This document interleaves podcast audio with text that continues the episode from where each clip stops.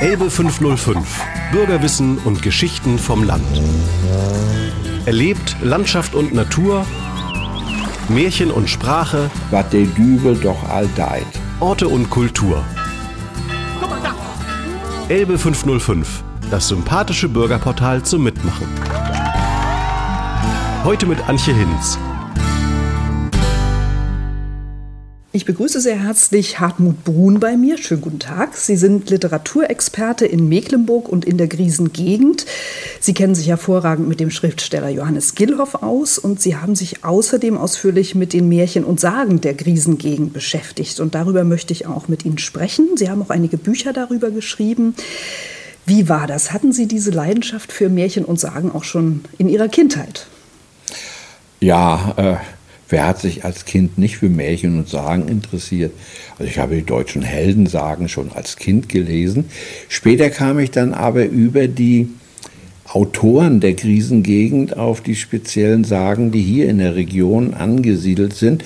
Und zwar habe ich mal ähm, noch bevor ich mich mit Gilloff intensiv beschäftigt habe, mit Richard Giese beschäftigt. Richard Giese, 1890 in Warlow bei Ludwigslust geboren, wurde schon zu Lebzeiten der Dichter der Griesengegend genannt.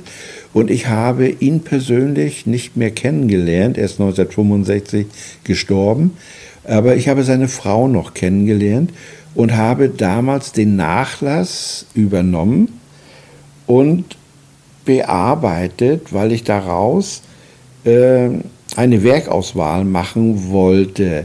Und dabei stellte ich fest, dass Richard Giese sagenhaft viele Märchen und Sagen zu Papier gebracht hat. Später erschien daraus natürlich ein Buch. Und äh, dabei zeichnen sich ganz spezielle Sagen äh, ab, die zwar auch woanders angesiedelt sein könnten, aber mit der Krisengegend direkt in Verbindung gebracht werden. Was sind denn jetzt typische Sagen oder gibt es typische Helden, die hier für diese Krisegegend so speziell und typisch sind? Typisch für die Krisegegend ist, also eine Sage, die möchte ich mal voranstellen, der Schatz um den Wendenkirchhof. Und zwar, die Krisegegend ist ein Gebiet, in dem die slawische Bevölkerung recht lange lebte und siedelte. Bei der deutschen Ostexpansion im 12. und 13. Jahrhundert und der Besiedlung Mecklenburgs äh, zogen die deutschen Siedler weiter nach Mittelost-Mecklenburg, dort wo die guten Böden sind. Der Sandboden der Griesengegend, da legten sie keinen Wert drauf, den überließen sie den Slawen oder den Wenden. So blieb die slawische Bevölkerung hier recht lange erhalten, was man auch an Ortsbezeichnungen noch sehen kann, wenn man alt oder neu oder groß oder klein äh, vor den Ortsnamen sieht, dann weiß man, das geht auf die Besiedlungsgeschichte zurück. Zum Beispiel Großschmühlen und Kleinschmühlen hat nichts mit der Größe zu tun, denn Kleinschmühlen äh, ist viel größer als Großschmühlen. Aber das sagt, dass Kleinschmühlen eine alte slawische Siedlung ist und Großschmühlen eine deutsche Siedlung. Das nur mal nebenbei. So, dadurch, dass die slawische Bevölkerung hier recht lange bis in die Zeit nach dem Dreißigjährigen Krieg ansässig war, äh, spielen Sagen, die mit Slawen, mit Wenden zu tun haben, hier eine Rolle. Und eine sehr typische ist der Schatz auf dem Kirchhof. Und zwar wird erzählt, dass auf dem Wenden Kirchhof bei Dömitz, bei Dörms, ein sehr großer Schatz vergraben liegen soll. Und drei Dörmser äh, fassten den Plan, diesen Schatz zu heben es gab aber eine Bedingung, bei den Arbeiten durfte kein Wort gesprochen werden. Also die drei Dörmser gehen los und finden schon nach sehr kurzer Zeit beim Buddeln eine große, sehr schwere Kiste, die so schwer war, dass sie sie nicht heben konnten. Und sie suchten sich Wuchtbäume, um diese große Schatzkiste zu heben. Während dieser Zeit erschien der Düvel, der Teufel, und baute über der Schatzgrube einen Galgen auf und sagte zu den Schatzgräbern, hier saß du verdammter Gerle Hund ran. Hier Also er drohte einem der Schatzgräber, ihn zu hängen. Das beeindruckte die Schatzgräber aber nicht und der Teufel verschwand wieder samt seinem Galgen. Inzwischen hatten sie ihre Wuchtbäume angebracht. Da erschien der Teufel wieder mit einem großen Leiterwagen, der von vier Mäusen gezogen wurde. Als das die Schatzgräber sahen, riefen sie als ut einen Mund, wat der Düvel doch all deit. Und in diesem Augenblick stürzte die Kuhle mit dem Schatz zusammen und wurde seitdem nicht wieder gefunden. So, das ist so eine typische Sage für die Griese Gegend, weil da dieses Element der Slawen, der Wenden eine große Rolle spielt. Eine andere typische Sage für die Griese Gegend ist der Untergang von Ram. Ram ist heute ein ganz kleines Dorf auf der Lübtener Heide inmitten der Griesengegend. Und die Sage erzählt, dass das mal eine große, mächtige, reiche Stadt war, in der die Bürger voller ja, Übermut lebten, ihren Reichtum zur Schau stellten und äh, ja vor Langeweile nicht mehr wussten, was sie machen sollten. Und so beschlossen sie äh, zu Pfingsten, dass ihr Stadtbulle gegen den Bullen des Nachbarortes kämpfen sollte. Ihr Stadtbulle hatte aber keine Lust zum Kämpfen, so zogen sie ihm bei lebendigem Leibe das Fell über die Ohren. Darüber wurde der Stadtbulle natürlich sehr, sehr wütend und rannte so lange um die Stadt und kratzte so viel Sand der Griesengegend zusammen, bis diese mächtige große Stadt Ram total unterging und heute nur noch als Flurname oder kleines Dorf erhalten bleibt. Also eine typische Untergangssage, die dann aber wieder anspielt auf den Sand, den die Griese Gegend ausmacht. Denn ähm, Griese Gegend, der Name kommt ja eigentlich von der Bodenbeschaffenheit. Äh, Gries ist grau und äh, grau steht für, für Sand und gleichzeitig auch für arm und kärglich. So. Und eine andere typische Sage, die für unsere Region steht, ist der unterirdische Gang unter der Elbe. Mit der Eroberung des slawischen Landes rechts der Elbe wurde Dömitz auf einer Elbinsel gegründet. Das Gebiet kam zur Grafschaft Dannenberg und die Grafen von Dannenberg, die in Dannenberg eine Burg besaßen, von der heute der Waldemarturm noch übrig ist, bauten in Dömitz auch eine Burg, das sogenannte Feste Haus, um nun von einer Burg in die andere, ungesehen und mit trockenen Füßen zu gelangen, ließen sie einen Tunnel unter der Elbe durchgraben. Dieser Tunnel geriet in Vergessenheit, als die Grafen von Dannenberg Anfang des 14. Jahrhunderts ausstarben und Mitte des 14. Jahrhunderts die Dömitzer Burg, das sogenannte Feste Haus, zerstört wurde. Als Raubritternest wurde Dömitz von Lübecker Söldnern erobert und zerstört. Auf den Trümmern dieser alten mittelalterlichen, spätmittelalterlichen Burg ließ dann im 16. Jahrhundert der mecklenburgische Herzog Johann Albrecht eine moderne Festung bauen. Und diese Festung wurde Anfang des 18. Jahrhunderts Residenz des mecklenburgischen Herzogs Karl Leopold. Karl Leopold war ein sehr misstrauischer Mensch. Er glaubte Gerüchten, nachdem es eine Verschwörung gab, ihn umzubringen.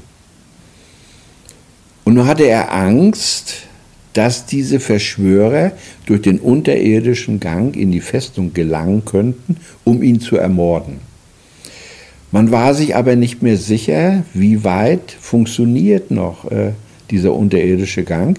Und da kam es dem Herzog zu Pass, dass ein Soldat erwischt wurde, der auf der Wache eingeschlafen war. Und zur Strafe musste dieser Soldat nun in den Tunnel.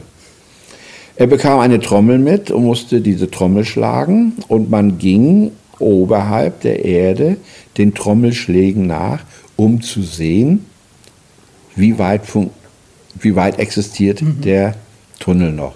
Irgendwann verstummte plötzlich der Trommelschlag und seitdem ist keiner mehr in diesen Tunnel gegangen. Diese Story von dem Tunnel lebt aber nach wie vor im Bewusstsein der Bevölkerung, bis in die Jetztzeit hinein. Ich habe es selbst erfahren, dass Leute auf die Festung kommen und immer wieder nach diesem Tunnel fragen. Und etwas spielte auch noch zur Zeit der deutschen Teilung eine Rolle. Selbst Offizielle der DDR glaubten an den Tunnel, kamen auf die Festung und fragten ernsthaft, ob wir den wüssten, wo der Eingang wäre.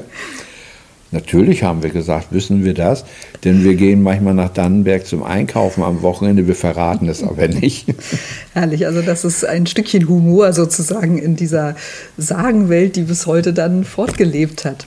Ähm, haben sich denn Archäologen tatsächlich mal auf die Suche gemacht nach diesem Tunnel oder ist das tatsächlich überwiegt äh, das Sagenhafte mehr als das Reale?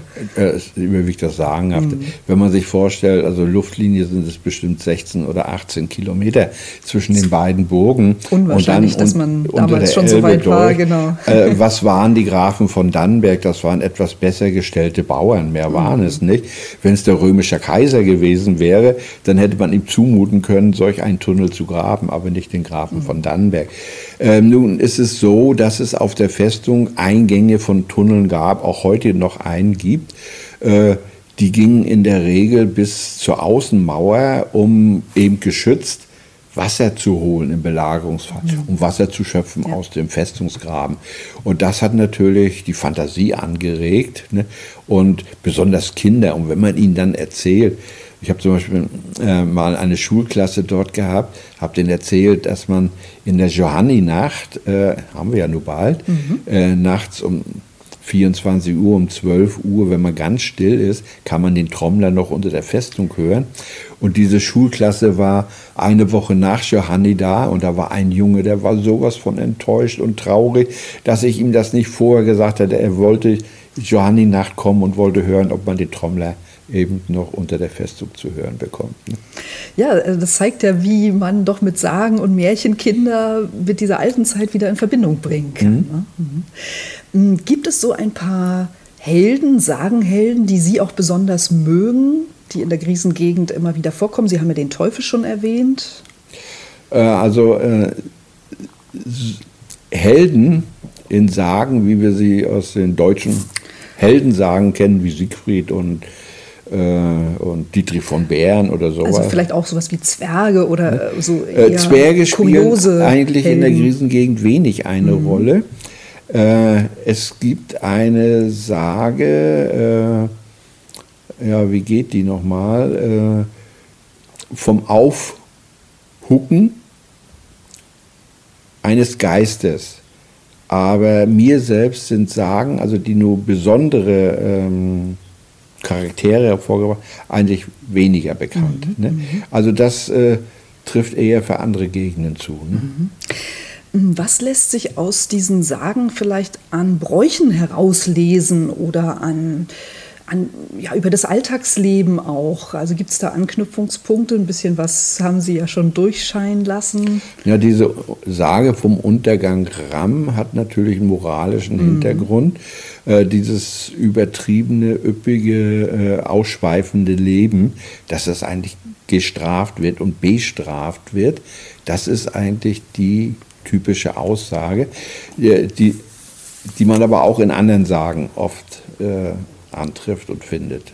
Mhm. Und diese Sage auch vom äh, Wendenfriedhof, vom Schatz auf dem Wendenfriedhof, hat auch eine moralische Komponente und zwar der, ja, die Gier nach Geld, nach Reichtum führt zu nichts, führt letztendlich zum Untergang so ein bisschen das, was das griechische Theater ja auch äh, ja, immer wieder intendiert. Also, dass man so die kathartische Wirkung, dass Leute dahin gehen und wenn sie das hören, natürlich geläutert wieder nach Hause gehen sollen. Das steckt im Grunde auch so in diesen Sagen drin. Ganz genau so sehe ich das auch. Ja, ne? Prima, Herr Brun. Was mich noch interessiert, was finden Sie so faszinierend an der Griesengegend? Sie leben ja jetzt schon, ich glaube, ja, von Anbeginn hm? äh, hier. Äh, es ist ganz einfach ein schönes Land. Gries ist ein abwertender Begriff. Gries heißt grau, arm und kärglich. Und als Griese Gegend, also man schaute immer der Rest Mecklenburgs äh, von oben herab auf die Griese Gegend. Selbst in der mecklenburgischen Lehrerschaft gab es mal das Wort von Mecklenburg-Sibirien.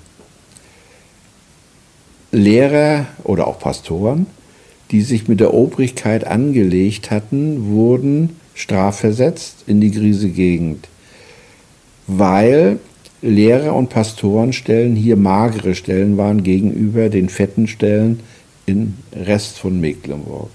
Aber die Griese Gegend, betrachten wir sie heute, ist schöner, die Siedlung, die Dörfer, als die ehemaligen Gutsdörfer.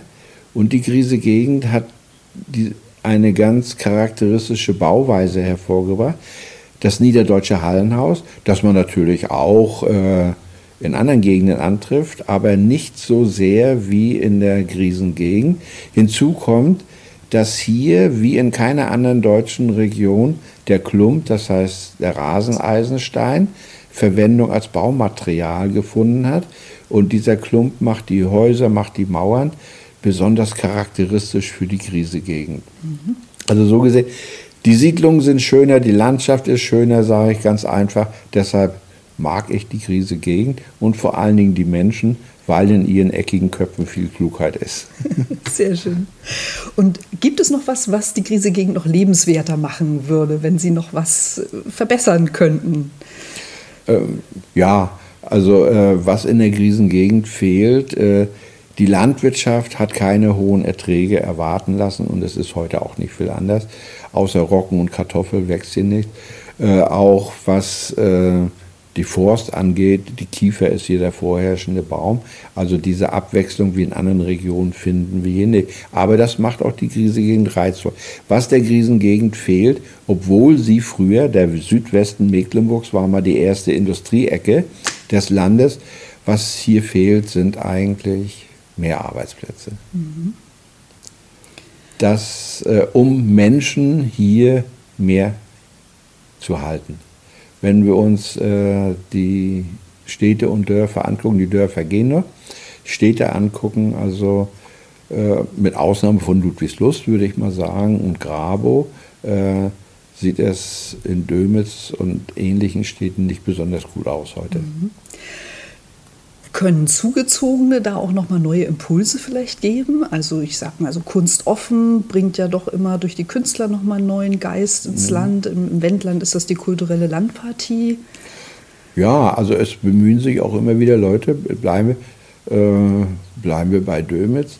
Aber das Schlimme ist an der Stadt, dass man Leute, die da ernsthaft etwas machen will, nicht so recht gewähren lässt. Mhm auf Deutsch gesagt wahrscheinlich an unter anderem. Auf mhm. Deutsch gesagt raus ekelt. Mhm. mhm. Haben Sie ein Thema, mit dem Sie, über das Sie sich gerne mit jemandem aus dem Wendland unterhalten würden? Also wir planen nämlich noch vielleicht so Tandem-Interviews. Würde da das Thema Märchen und Sagen Sie interessieren, sich nochmal mit jemandem aus dem Wendland darüber zu, auszutauschen? Äh, weniger Sagen und, und Märchen als vielmehr die Literatur. Das Interessante ist, ähm, Gilhoff äh, hat es ja angesprochen, dass die Menschen der Griesengegend ein kreativer Menschenschlag waren. Und betrachtet man die Literatur Mecklenburg, so muss man sagen, mit Ausnahme von Fritz Reuter und Jon Brinkmann kommen fast alle bedeutenden niederdeutschen Autoren Mecklenburgs aus der Griesengegend. Und ähnlich sieht es hier im Wendlaut aus. Auch das Wendland hat eine sehr gute literarische Tradition. Und auch das Wendland hat, äh, und tut es heute noch, äh, Schriftsteller und Dichter angezogen. Und das könnte ich mir als Thema vorstellen, dass man mal über die Literatur der Griesengegend und des Wendlandes sich austauscht.